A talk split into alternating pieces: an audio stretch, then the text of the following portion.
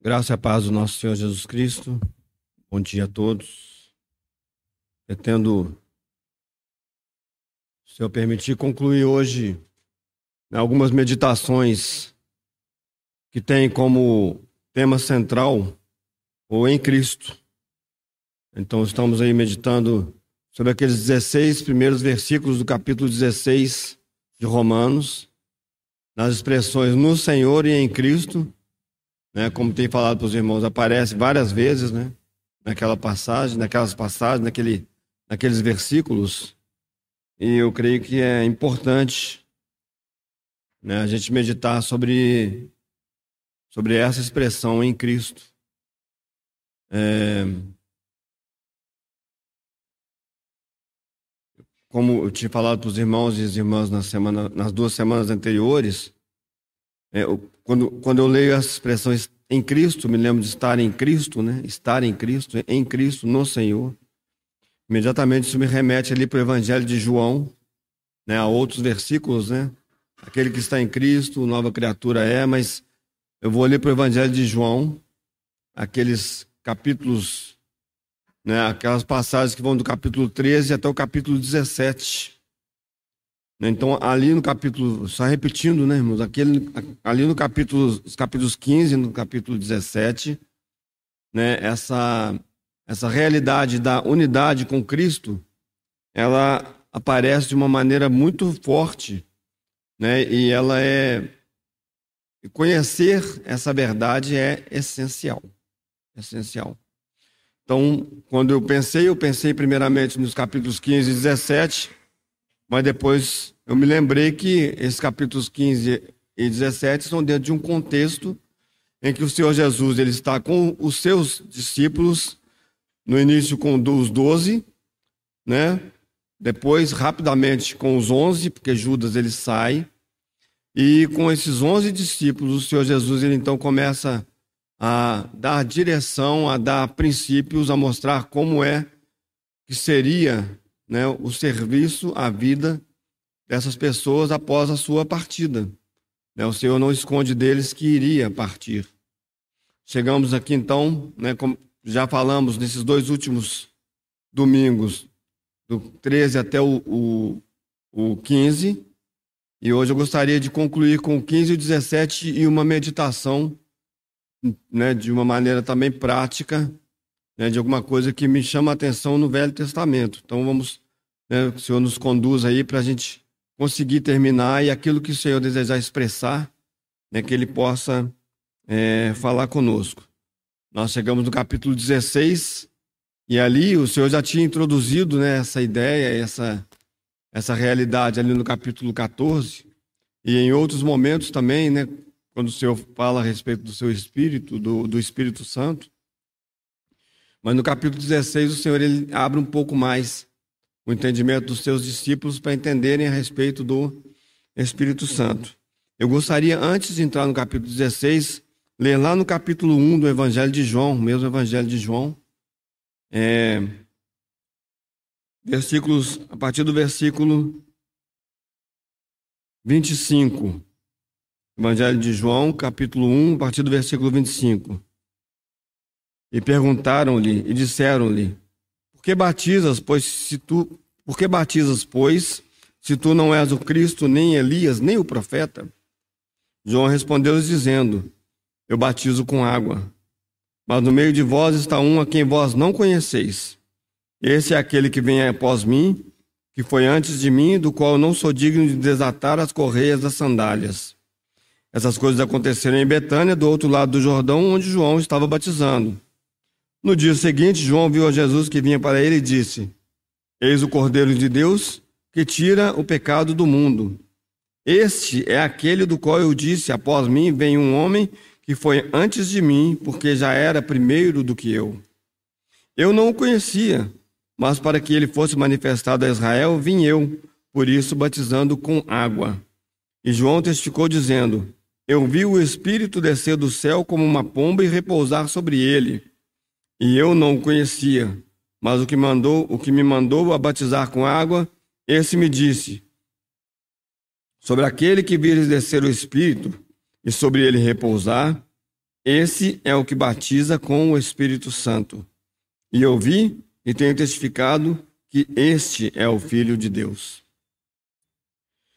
Senhor, estamos novamente juntos. Senhor, não para um momento de lazer, um momento de aumentar o nosso conhecimento bíblico.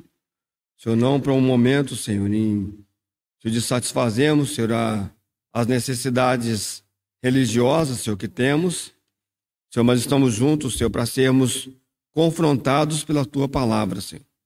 Senhor, estamos juntos, Senhor, para sermos quebrantados pela tua palavra, Senhor. Senhor, estamos juntos, Senhor. Senhor, para que, Senhor, o nosso coração se humilhe diante de ti, Senhor. Para que o Senhor possa, Senhor, ganhar mais um pouco das nossas vidas, fazer com que Cristo cresça e com que nós diminuamos, Senhor. É para isso que estamos abrindo a tua palavra, Senhor. Senhor, como necessitados de Ti, Senhor. Senhor, nós estamos aqui nessa manhã mais uma vez, Senhor, pedindo, rogando, Senhor, a Ti, implorando a Ti, Senhor. Senhor, que o Senhor conquiste os nossos corações, Senhor, através da leitura e da, Senhor, da, dos pensamentos, Senhor. Senhor, e das conversas, Senhor, que teremos, Senhor, com respeito à Tua palavra, Senhor. Senhor, nós abrimos mão de todo conhecimento humano, Senhor. Senhor, que não contribuirá, Senhor, de maneira nenhuma, Senhor, para que as nossas vidas sejam transformadas, Senhor. E nos colocamos à tua disposição, Senhor, para que a tua própria palavra, Senhor, que é como uma espada de dois gumes, Senhor, penetre, Senhor, nos nossos corações, Senhor. Senhor, e possa dividir, Senhor, alma e espírito, Senhor. Senhor, e nos levar, Senhor, a uma vida de consagração absoluta a Ti, Senhor. Senhor, estamos juntos nessa manhã, Senhor, rogando a Ti, Senhor, e desejando, Senhor, que sejamos libertos dos nossos pecados, Senhor. Senhor, da idolatria do nosso coração, Senhor, para que o Senhor reine absoluto, Senhor. Senhor, e o Senhor possa testemunhar de Ti mesmo através de nós. É isso que pedimos a Ti, Senhor. Senhor, e é essa razão pela qual nós abrimos a Tua palavra nessa manhã. Senhor, e estamos na expectativa, Senhor, porque o Senhor é um Deus que fala, Senhor, de que o Senhor fale conosco nessa manhã, Senhor, para glória, louvor e honra do Teu nome. Em nome de Cristo Jesus, nós oramos e agradecemos a Ti. Amém, Senhor. Começa a briga com o microfone. Ou com o pedestal, né? Irmãos, eu, nesse final de semana, né, na sexta e ontem, nós tivemos um momento com os adolescentes e pré-adolescentes. E é, eu, da, da, minha parte, né? Eu, eu posso dizer para os irmãos que é, eu fui muito abençoado. Eu fui muito abençoado pela palavra de Deus, né? E não é não é porque né, eu, eu estava com esse encargo de falar absolutamente, irmãos. É porque a palavra de Deus tem esse poder. Quando nós estamos.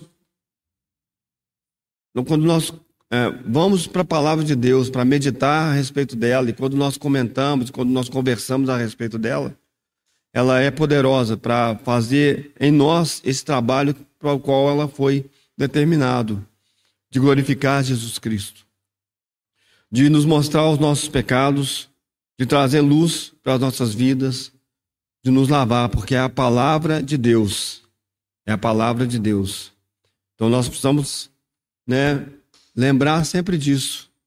Né? E eu estou falando isso, fui muito abençoado, irmãos porque teve uma coisa que eu falei para os adolescentes e pré-adolescentes, né, para os meninos e meninas, que tocou o meu coração, né, não era, não estava planejando falar, né, é, esta frase para eles, né, embora o contexto fosse eles, mas eu disse para eles o seguinte, falei, olha, nós precisamos começar ou nós precisamos continuar a tocar nas coisas espirituais e a ver todas as coisas como coisas espirituais. E ah, eu acho que isso é, é, é uma palavra para todos nós, para todos nós. Porque o grande risco que nós temos é que nós separamos algumas coisas que são espirituais de algumas coisas que nós julgamos que não são espirituais. Então, o meu trabalho não é espiritual. A escola não é espiritual né? O futebol, as coisas que eu vejo, as coisas que eu. Essas coisas elas não têm um fundo espiritual, não há nada por trás dessas coisas, são coisas naturais. Quando na verdade, e, e isso também eu, eu, desejo falar para os irmãos e falei para eles, né, não existe nada cinza neste mundo. É preto ou branco. Ou, ou nós estamos engajados, né, fazendo os desejos e a vontade das trevas e do príncipe desse mundo, ou nós estamos engajados e fazendo a vontade do Deus eterno que nos criou e que nos salvou. Então é preciso que nós entendamos isso. E quando nós chegamos aqui no capítulo 16 de João, e a minha consideração nessa manhã, nesse capítulo, né? Depois 17, mas a minha consideração nesse capítulo é, tem muito a ver com essa questão do Espírito Santo. O Espírito Santo. É, a gente, às vezes, eu pelo menos posso dar esse testemunho para os irmãos, que falar sobre o Espírito Santo é, não é fácil no contexto que nós vivemos. Porque existem algumas linhas de pensamento e, e elas, né, elas nasceram de alguma maneira, elas foram né, trabalhadas nas mentes das pessoas, que elas não têm um embasamento bíblico sobre o Espírito Santo. O Espírito Santo é uma pessoa, mas nós às vezes entendemos que o Espírito Santo é uma energia. O Espírito Santo é a pessoa, é uma das pessoas da Trindade, né? Falei para os irmãos na semana passada. Se você quer, né, não tem essa palavra Trindade na Bíblia, mas se você quer saber se há Trindade na Bíblia, há muitas passagens, mas capítulo 14 de João, por exemplo, né, ele nos dá essa essa essa ele nos revela essa verdade. Quando há um trabalho ali conjunto do Pai, do Filho e do Espírito Santo. E há vários outros versículos, há várias outras passagens. O Espírito Santo, ele é, na, na nossa era, e aí eu estou generalizando, né? Eu gosto sempre de frisar isso, porque não são todos os cristãos que fazem isso, mas o Espírito Santo se tornou um servo do homem para que o homem faça grandes sinais e possa receber fama e glória. Né? Então, nós falamos né, de uma maneira atrevida e absurda né, que nós vamos marcar para a semana que vem um culto onde haverá curas. Né? Então, nós achamos que o Espírito Santo de Deus ele vai nos obedecer porque nós vamos jejuar, nós vamos orar, nós vamos fazer algumas coisas e no dia em que as pessoas se reunirem, terá que haver poder em mim para curar as pessoas né? E essas coisas muitas vezes elas, elas muitas, muitas vezes elas não dão certo. Elas não funcionam. E aí nós temos que usar de artifícios humanos para que as pessoas não fiquem insatisfeitas. O Espírito Santo não é o nosso servo. O Espírito Santo, ele é Deus. Ele é Deus. E é interessante, irmãos, porque o Senhor Jesus, no capítulo 16, ele começa falando a respeito né, da, de como seria, né? É, como seriam os dias após a sua partida, ele começa dizendo assim: Tenho-vos dito essas coisas, para que vos não escandalizeis. Expulsar-vos-ão das sinagogas. Vem mesmo a hora em que qualquer que, que vos matar cuidará fazer um serviço a Deus. E isso vos farão porque não conhecem ao Pai, nem a mim. Mas tenho-vos dito isso a fim de que, quando chegar aquela hora, vos lembreis de que já vou-lo tinha dito. Eu não vos disse isso desde o princípio, porque estava convosco. E agora vou para aquele que me enviou, e nenhum de vós me pergunta para onde vais? Antes, porque isso vos tenho dito, vosso coração se encheu de tristeza. Versículo 7. Todavia, digo-vos a verdade, que vos convém que eu vá, porque se eu não for, o Consolador não virá a vós, mas se eu for, enviá-vo-lo-ei. E quando ele vier, convencerá o mundo do pecado, da justiça e do juízo. E ele continua falando, ele continua explicando isso. Né? E a primeira coisa que eu gostaria de trazer para os irmãos com respeito ao Espírito Santo é que a obra completa do Calvário ela se dá na morte, na ressurreição do nosso Senhor Jesus, que venceu tudo, e na sua glorificação. O Senhor Jesus ele sobe aos céus, ele é glorificado. E quando ele é glorificado, ele envia o seu Espírito Santo. Os irmãos se lembram que no próprio Evangelho de João é dito que o Espírito Santo ainda não havia sido dado, porque Jesus ainda não havia sido glorificado. Quando ele é glorificado, o Espírito Santo vem para dar início à era da igreja nessa terra.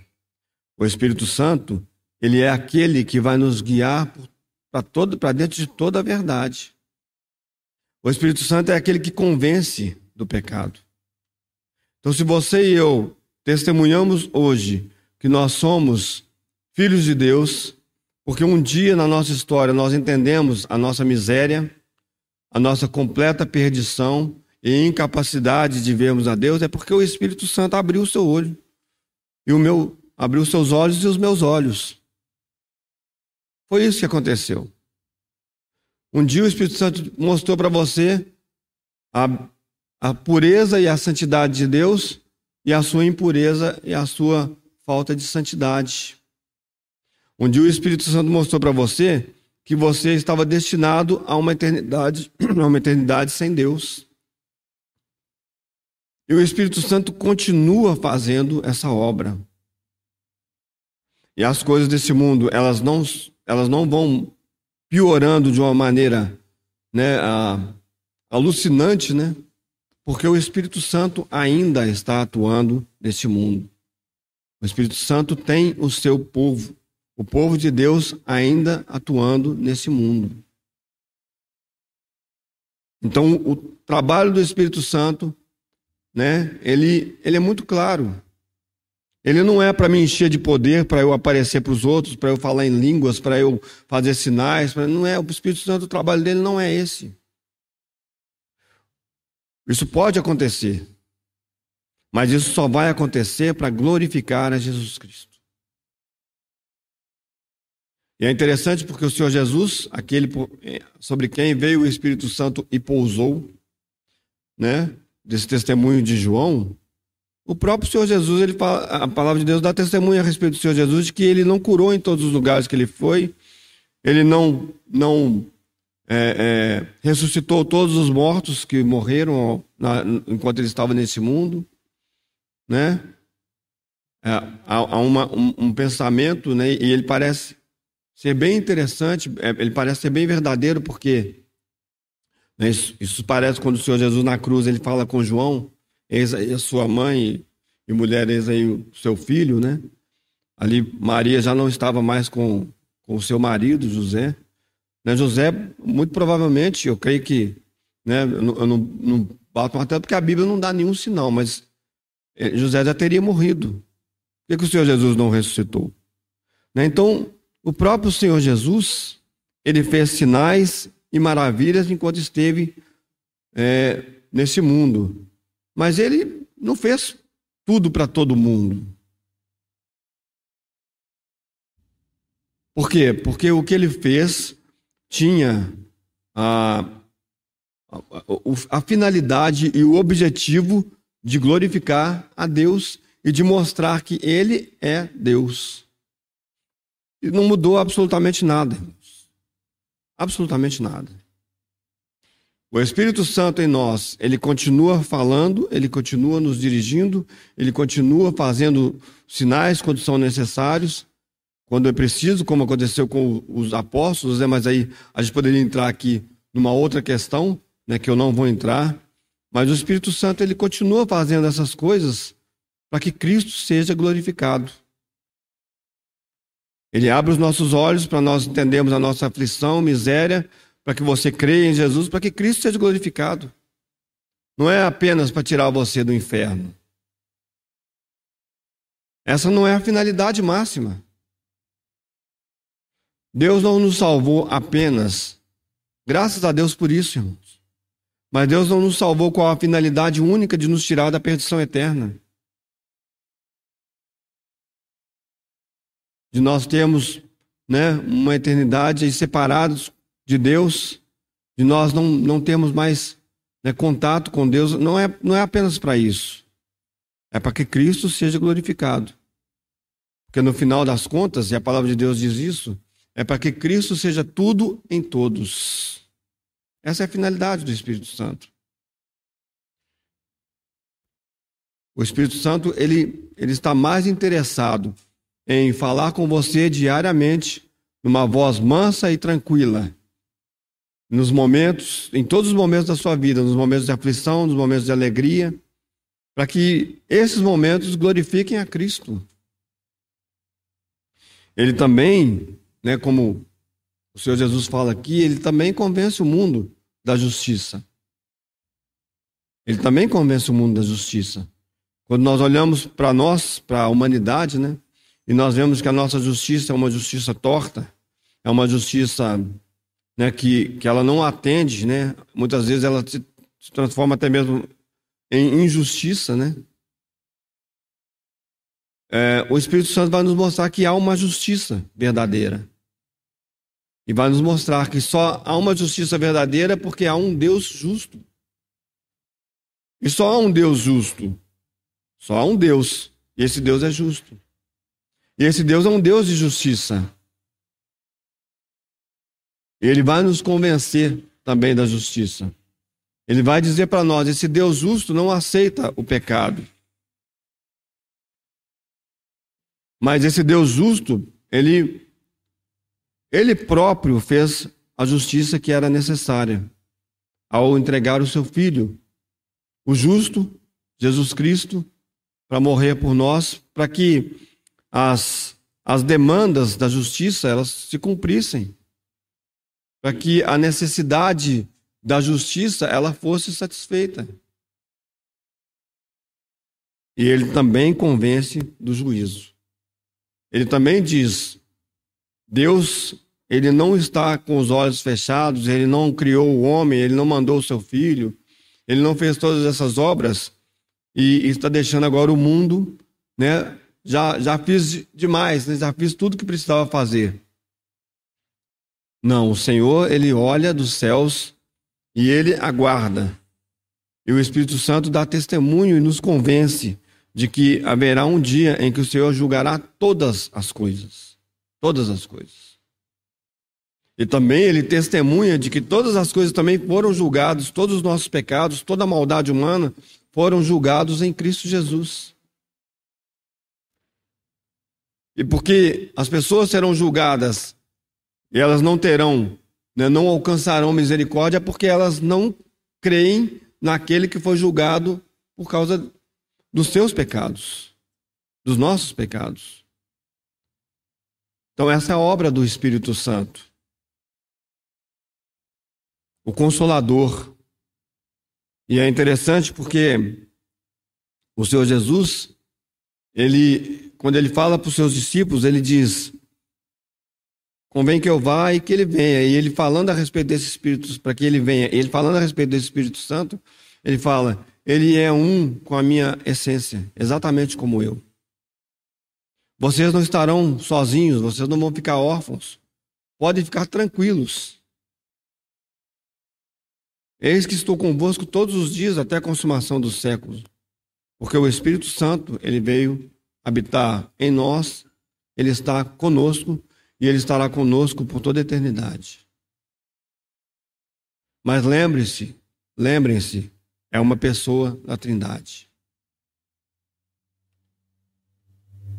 E é interessante porque aqui também no, no, no capítulo 16, nós temos esta, esta palavra do Senhor né, que, que deve abrir os nossos olhos. Porque aqui é dito que ele, o Espírito Santo, é quem vos guiará para dentro de toda a verdade, para toda a verdade. Ele é que é o Espírito de Deus que vai nos guiar para a verdade. Quem é a verdade? Jesus Cristo é a verdade. Então, irmãos, não tem pontas soltas não tem nada que eu possa pegar e falar assim, isso aqui eu posso aproveitar de uma outra maneira a respeito do Espírito Santo. Todas as coisas relacionadas com o Espírito Santo, elas são para glorificar a Cristo. para revelar a Cristo. É para isso que ele veio. É para isso que ele está em nós. E é assim que nós devemos viver. O tempo todo falando o que, o que Espírito Santo, o que Senhor glorifica a Cristo nessa situação. A situação veio e caiu sobre mim como um, né, uma bomba na minha saúde, seja em qualquer coisa. O Espírito Santo me revela que o, como essas coisas podem glorificar a Cristo. E não há uma outra maneira, irmãos. Não há uma outra forma, porque o Senhor Jesus, que é o nosso mediador, né, que é aquele que está intercedendo por nós, ele falou: será pelo Espírito Santo que vocês me conhecerão. É através da obra bendita do Espírito Santo entre nós, para que conheçamos a Cristo, para que glorifiquemos a Cristo. Então, o capítulo 16, ele tem, né, tem outras coisas que nós poderíamos tirar aqui. Aí, se os irmãos depois, né, nessa perspectiva do em Cristo, né, os irmãos é, estudarem né, os capítulos do 13 até o 17, eu com certeza né, o Senhor dará outras revelações, ou dará revelação aos irmãos para que os irmãos entendam, porque é muito rico isso, irmãos. Agora existe essa verdade e ela precisa ser dita. Para estarmos em Cristo, nós temos que ter sido batizados no Espírito. E cuidado, porque isso também é uma expressão confusa. Que batismo é esse? A palavra de Deus diz que nós fomos batizados num corpo pelo Espírito. Corpo de quem? De Cristo. Se você quer estar em Cristo, você tem que ser batizado pelo Espírito Santo no corpo, no corpo de Cristo. Quem não conhece a Deus, quem não foi batizado no corpo, não está em Cristo. Isso é óbvio. É óbvio. Pode ser a melhor pessoa desse mundo, pode ter as melhores os melhores atrativos humanos, mas a carne para nada aproveita. Para nada aproveita. Não haverá nada que agrade a Deus numa pessoa que não está em Cristo. Agora, cuidado, porque se você diz que você está em Cristo e você foi batizado no corpo, você deve viver, nós devemos viver em conformidade com essa verdade. Então, tenham isso em mente aqui no capítulo 16. Eu poderia talvez colocar dessa maneira como um grande resumo. Qual é o trabalho do Espírito Santo em todas essas coisas? Glorificar a Cristo. Glorificar a Cristo. Dando a, a, a, a conhecer, mostrando quem Ele é, as suas virtudes, o seu caráter, o seu padrão e nos levando também, né, pelo trabalho dele em nós, a também estarmos em conformidade com aquilo que é de Cristo. No capítulo 17, né, ah, esse, essa, esse capítulo belíssimo da oração em que o Senhor Jesus ele faz por nós. Ah, eu acho que ninguém, nenhum de nós aqui tem dúvida né, quanto ao fato de que se há alguém que teve todas as suas orações respondidas, esse alguém é o Senhor Jesus. Porque ele conhecia o Pai, porque ele sabia qual era o caráter do Pai, e mesmo quando ele pede, Senhor, se for possível, afasta de mim esse cálice, né? E a gente sabe que o Senhor bebeu o cálice da ira de Deus. Então Deus disse para ele: não é possível. Há uma resposta de Deus. Porque ele também diz: Mas seja feita a tua vontade, não a minha. Então, se há alguém que teve as suas orações respondidas, eu tenho certeza absoluta, o único, único ser humano que teve todas as suas orações respondidas é o Senhor Jesus. E depois nós não vamos ler, porque nós, né, o nosso tempo ele, ele não nos permite, mas depois os irmãos leiam com cuidado a oração que o Senhor faz aqui no capítulo 17 do Evangelho de João. Ouvi um irmão dizer certa vez que aqui é o santo dos santos né, da Bíblia, né? O Senhor Jesus ali, ele entra na presença de Deus, se é que o Senhor Jesus algum dia saiu da presença de Deus, só na cruz, né, quando ele toma os nossos pecados. Mas ali o Senhor Jesus, ele e o Pai, e ele então faz essa belíssima oração. Ela é belíssima não apenas pelas palavras que o Senhor usa, mas pela finalidade, pela forma como o Senhor chega ao Pai, e deveria ser também a nossa oração. Né? As nossas orações elas deveriam estar em conformidade com o que o Senhor pediu ao Pai. Aqui eu gostaria de, de destacar é, uma, duas, três, quatro, cinco coisas, rapidamente. O Senhor Jesus, então, ele começa orando, né?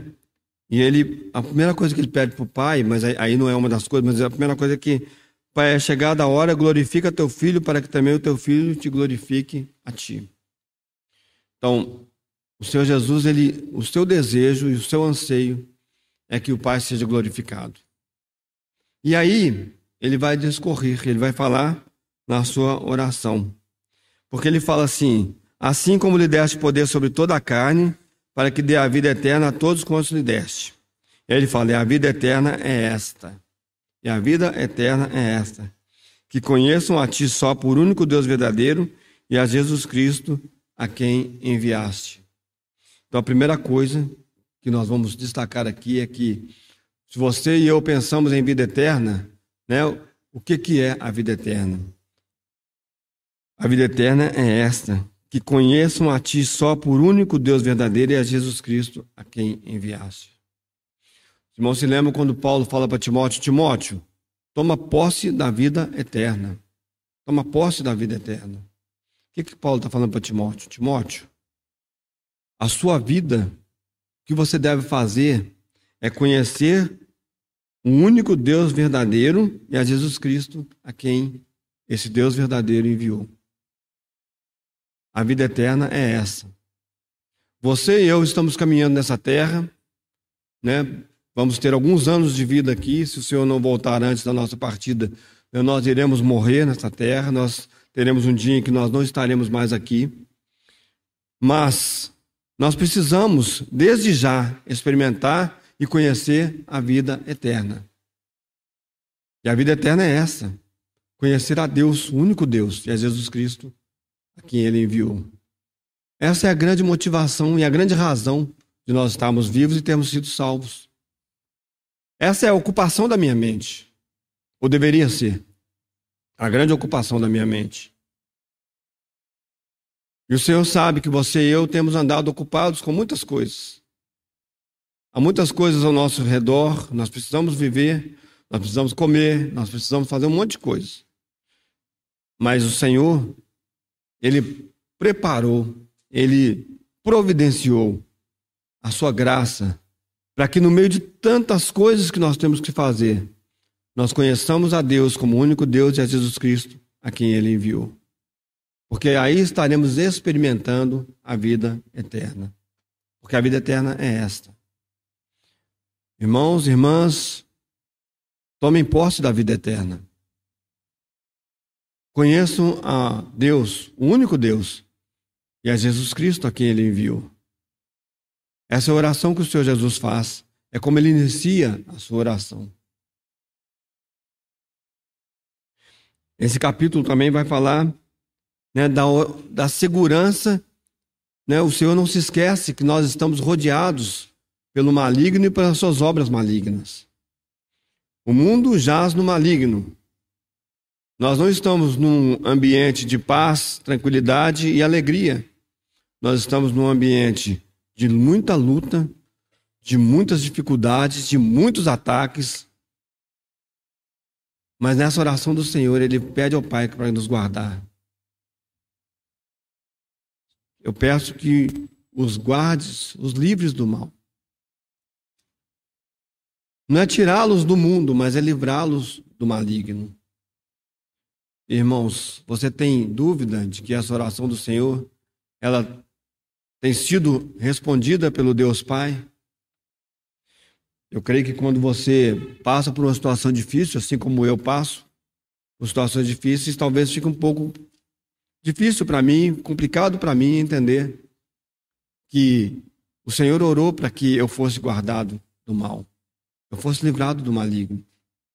Sabe o que, que eu acho aqui, irmãos? Que é o, a, a, o significado desse pedido do Senhor? E eu acho que pode né, ser um, um, um contraste né, ao que muitas vezes nós pensamos. Eu acho que talvez é o contrário do que muitas vezes nós pensamos. Não é que o Senhor Jesus está dizendo para o pai assim, pai, eu estou pedindo para o Senhor para eles não serem doentes, para eles não terem problemas financeiros, para que o casamento vá bem, para que os filhos sejam pessoas que né, tenham saúde e sirvam a Deus. Não é isso, irmãos. Mas sabe o que o Senhor está pedindo? E aí eu acho que nós podemos pensar um pouco no que aconteceu com Pedro. O Senhor está dizendo para, pedindo para o Pai para que no meio de todas essas coisas que nós vamos experimentar, nós sejamos guardados, os nossos corações sejam livrados de serem capturados pelo maligno. Porque o mais importante, irmãos, não é você não ter uma doença. O mais importante não é você não ter uma saúde é, econômica, financeira. Não, o mais importante não é seu casamento ser 100% maravilhoso. Ninguém tem isso. O mais importante não é os seus filhos serem absolutamente obedientes e, né, e você não tem nenhum problema. O mais importante não são essas coisas. Não é você não perder o seu trabalho. O mais importante é que quando essas coisas acontecerem conosco, o nosso coração ele esteja guardado para que o inimigo não nos toque.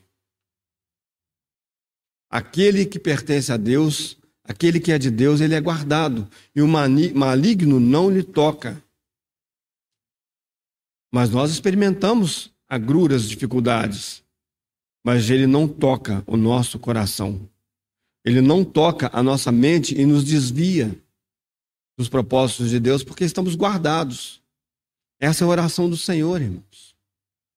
Para que nós sejamos guardados no meio de todas as situações que nós vivemos.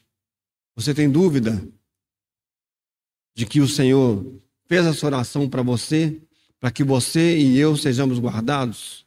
Você tem dúvida disso? Eu não rogo somente por estes mas por todos aqueles que hão de crer na minha palavra, ou hão de crer em mim. É você, sou eu, todos nós. Né? Depois de dois mil e tantos anos que o Senhor fez essa oração, é para nós, irmãos.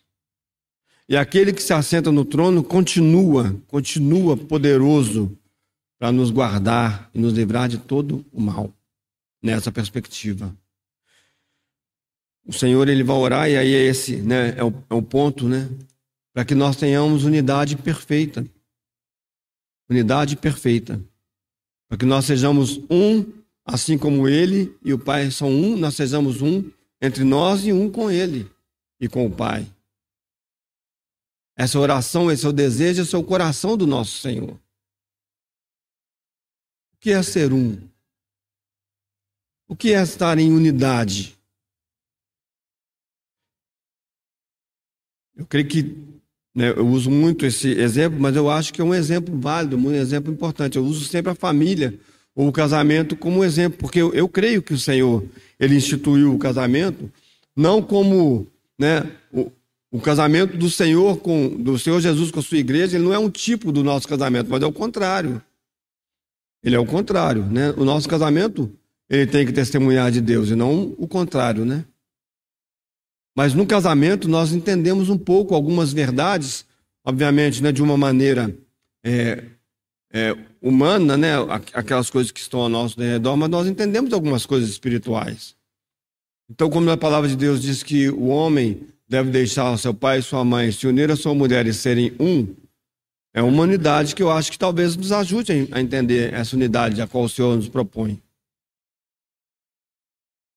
Aí eu vou dar um exemplo que todos nós aqui experimentamos, todos nós.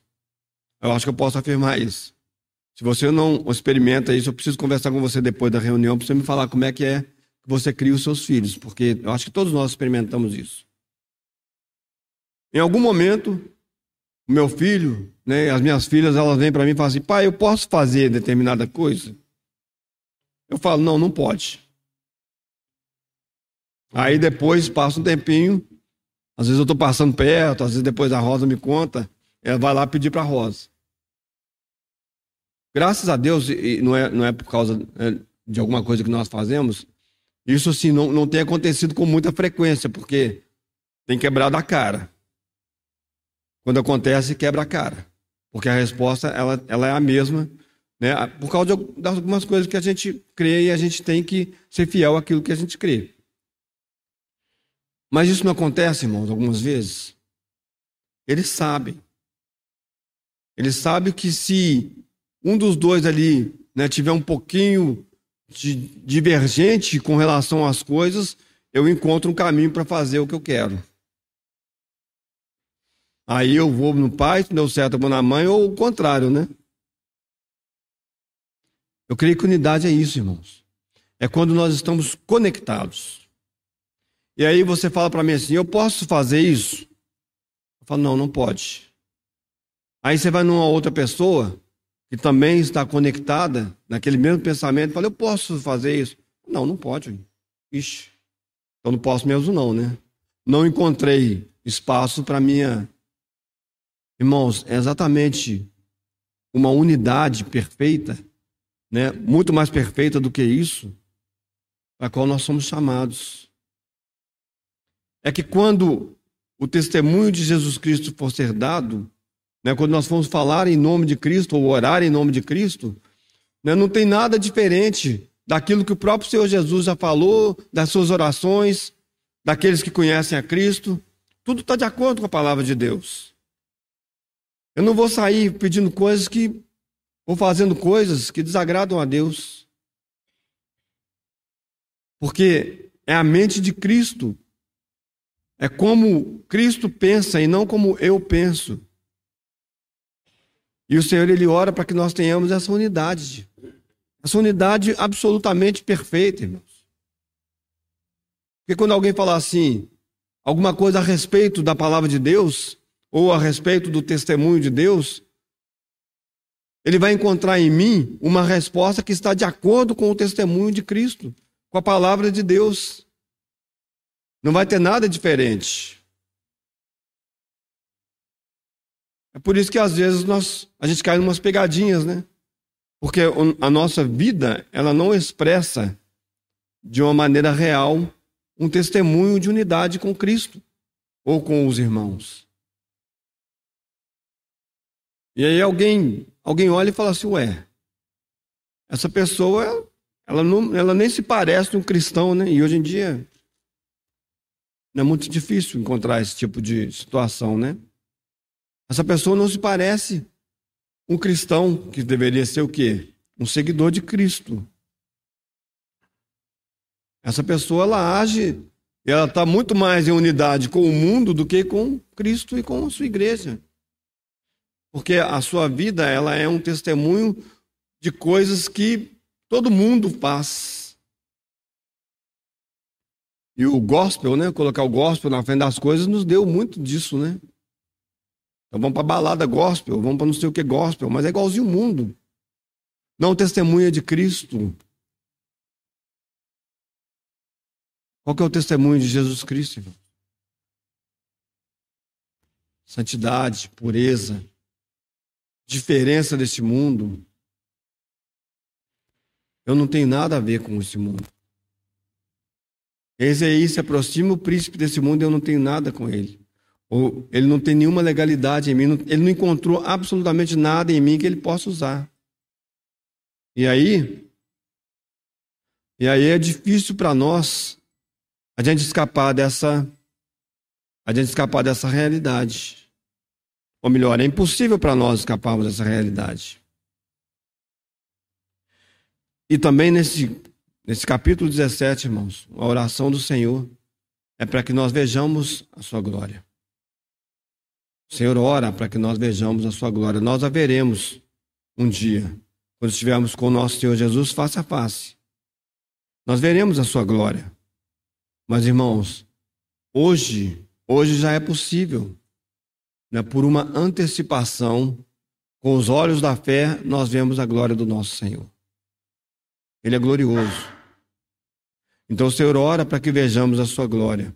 E quando nós vemos a glória de Cristo, há um, um esvaziamento de todas as outras glórias, entre aspas, que existem ao nosso redor. Então, tudo que parece belo, atraente, tudo que parece ser bom, mas não é de Deus, perde o valor e o poder quando nós vemos a glória de Cristo. Quando nós vemos que Ele está sentado num trono. Ele é Rei e Senhor, Senhor dos Senhores, Rei dos Reis, e será por toda a eternidade. Então nós precisamos, né, orar para que essa oração ela seja real nas nossas vidas. E que há muitas outras coisas aqui, irmãos, é, é, né, é um poço muito fundo, né, muito cheio de, né, de verdades gloriosas para nós nesse capítulo 17 e em todos esses capítulos que nós é, meditamos a respeito aqui. Então nós precisamos pedir ao Senhor, Senhor, abre os meus olhos para eu ver o que, que o Senhor deseja da minha vida. E aí eu gostaria de encerrar, irmãos. Eu não vou ler, eu vou apenas passar né, o, que eu, o que eu tenho pensado numa situação que eu acho que ela, ela, é, ela tipifica muito essa questão do nós estarmos em Cristo, né, de, um, de algo que é, está lá no Velho Testamento. Então eu gostaria de, depois os irmãos leiam, né? Está é, lá em 1 Samuel, a história de Davi, o seu relacionamento com Jonatas e o seu relacionamento com aqueles homens que se tornaram os valentes de Davi, né? aquelas pessoas que estiveram com o Senhor. Então você tem em Jonatas, é como eu vejo, né? Pode haver perspectivas diferentes, mas a história de Jonatas, ela é, não vou dizer me perturba porque é muito forte, mas assim, eu fico pensando assim, como que, que Jonatas foi muito próximo de alguma coisa que poderia ter sido tão gloriosa para a vida dele.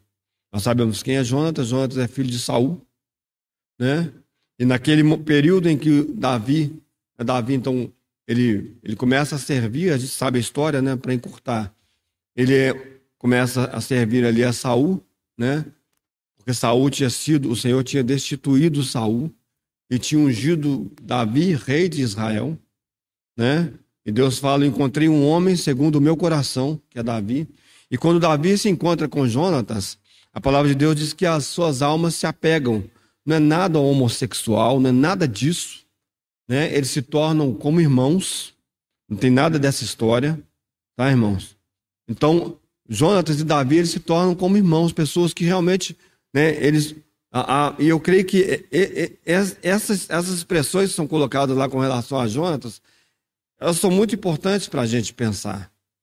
Então, olha só, quando Davi, então, ele já ungido rei, ele ainda não é rei né, de forma aparente, ele ainda não está sentado no trono, porque Saul ainda está sentado no trono, né, nós vemos que Jonatas, ele começa, ele se afeiçoa de Davi, e ele começa até a ajudar Davi. E ele quase morre. Porque um dia ele está falando lá para né, defendendo Davi e Saul lança, joga uma lança nele. Quase que ele morre por causa de Davi. Mas os irmãos, depois lendo, ou se lembram da história, percebam o que acontece com Jonatas. Porque Jonatas, ele em determinados momentos, ele sai e ele se encontra com Davi com, com coisas muito boas no seu coração. Ele fala, Davi, né, eu, vou, eu vou, vou checar lá, vou tentar perceber qual que é o coração do meu pai, e eu venho, eu vou te falar. E ele faz isso, e ele encontra com Davi, e ele né, faz alguns sinais, mas ele sempre retorna para o palácio. Ele sempre retorna para estar ali com Saul nos palácios. Por outro lado, nós temos um grupo de pessoas, e eu acho muito bonita essa expressão né, que a Bíblia faz, é, que a Bíblia tem com relação aos, ao, às pessoas que começam a andar com Davi.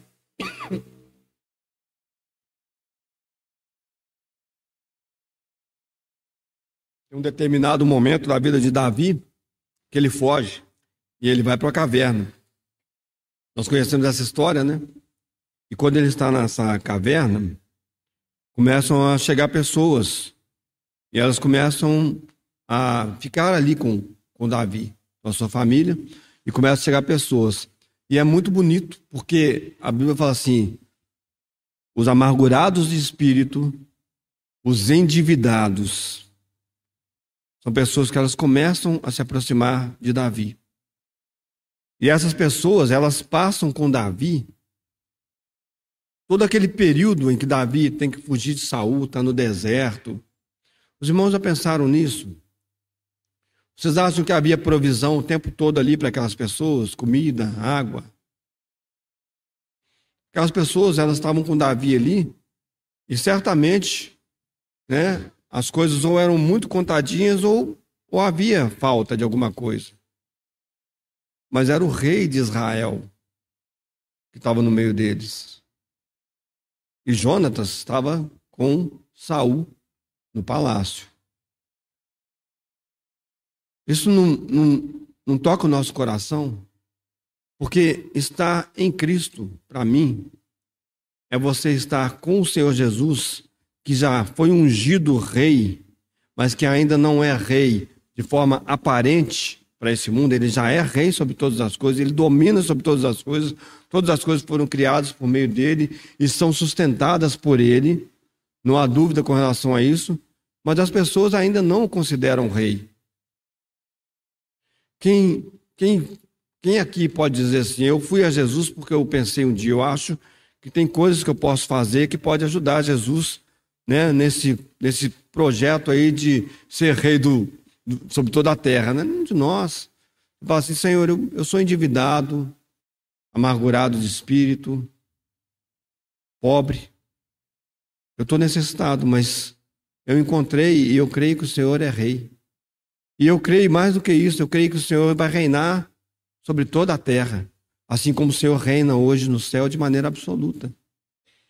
O Senhor vai reinar de maneira visível nessa terra. Mas irmãos, ainda, ainda há, ainda há perseguição. Você e eu ainda não estamos, né, para usar essa expressão que o Pablo já usou aqui algumas vezes, nós ainda não estamos em casa. Mas nós estamos nesse deserto, nós estamos andando pelas cavernas, né? nós estamos ainda aguardando que o nosso Senhor ele se manifeste como rei sobre toda a terra que ele de fato é. E é bonito porque em 1 Crônicas, capítulo, no capítulos 11 e capítulo 12, a Bíblia fala assim: Estes são os valentes de Davi. Eu posso estar enganado, tenho falado isso por muitos anos, posso estar enganado, mas é a leitura que eu faço. Quem são os valentes de Davi? São os endividados, amargurados de espírito, que permaneceram fiéis ao seu lado durante toda aquela caminhada, aprenderam do rei, aprenderam da conduta do rei, aprenderam a escutar o coração do rei essas pessoas, elas lutam pelo rei e fazem aquelas coisas que são necessárias para que o rei ele seja, ele tenha a sua glória reconhecida. Uma das, das passagens mais belas que eu conheço na Bíblia, né, nessa caminhada dessas pessoas com Davi, é quando o rei Davi ele suspira pelas águas lá do poço lá de Jerusalém, fala: "Nossa, eu gostaria tanto de beber aquelas águas". Ele suspira.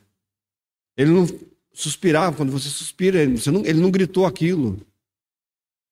E a Bíblia fala que alguns dos seus valentes que estavam próximos ouviram. Ele fala assim: é, é isso que ele quer? É isso que nós vamos trazer para ele. Eles rompem no meio do acampamento inimigo, com o risco das suas próprias vidas, porque o Davi fala depois: eu não bebo essa água de jeito nenhum. Essa água foi trazida com o risco de vocês morrerem. Mas eles vão, eles trazem da água, irmãos. Eles entregam para o Senhor. Eles entregam para Davi. Irmãos, o Senhor Jesus, ele não precisa de nós. Ou ele nunca precisaria de nós. Mas ele escolheu nos fazer seus servos. Foi essa maneira como ele escolheu, e isso é lindo, isso é maravilhoso. E hoje o Senhor Jesus suspira O meu desejo para a minha igreja, o meu desejo nesse mundo é esse.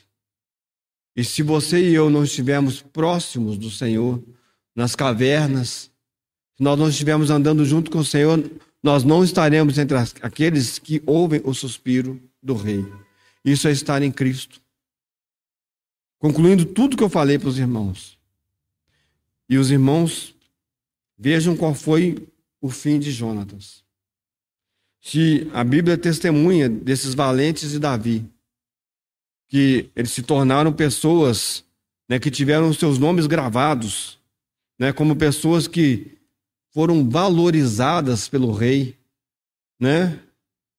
Há um memorial diante do Senhor, né? Se essas pessoas receberam glória por causa do rei, Jonatas morre no campo de batalha com o seu pai. Tem uma, uma passagem dessas conversas de Jonatas com Davi que ele fala assim: quando você for rei, eu estarei com você. Jonatas não experimenta isso. Ele não estará com Davi, porque ele não estava, me permitam a expressão, em Davi. Ele não estava com Davi. Ele tinha interesses, ele sabia o que era certo, mas ele não ficou, ele não permaneceu, como a gente vê em João capítulo 15, ele não permaneceu com Davi. Irmãos, esse é o grande risco que nós temos. De nós até fazemos coisas para Deus. Nós até orarmos e nós parecermos, né? Porque nós vimos o Senhor, mas nós perecermos. Como falei né, nesses compartilhares passados. Né, aquele ramo, aquele ramo que não dá fruto, meu pai o corta e ele é lançado fora e ele seca. E aí lá a gente tem em 1 Coríntios a explicação. Obras que não serviram para nada.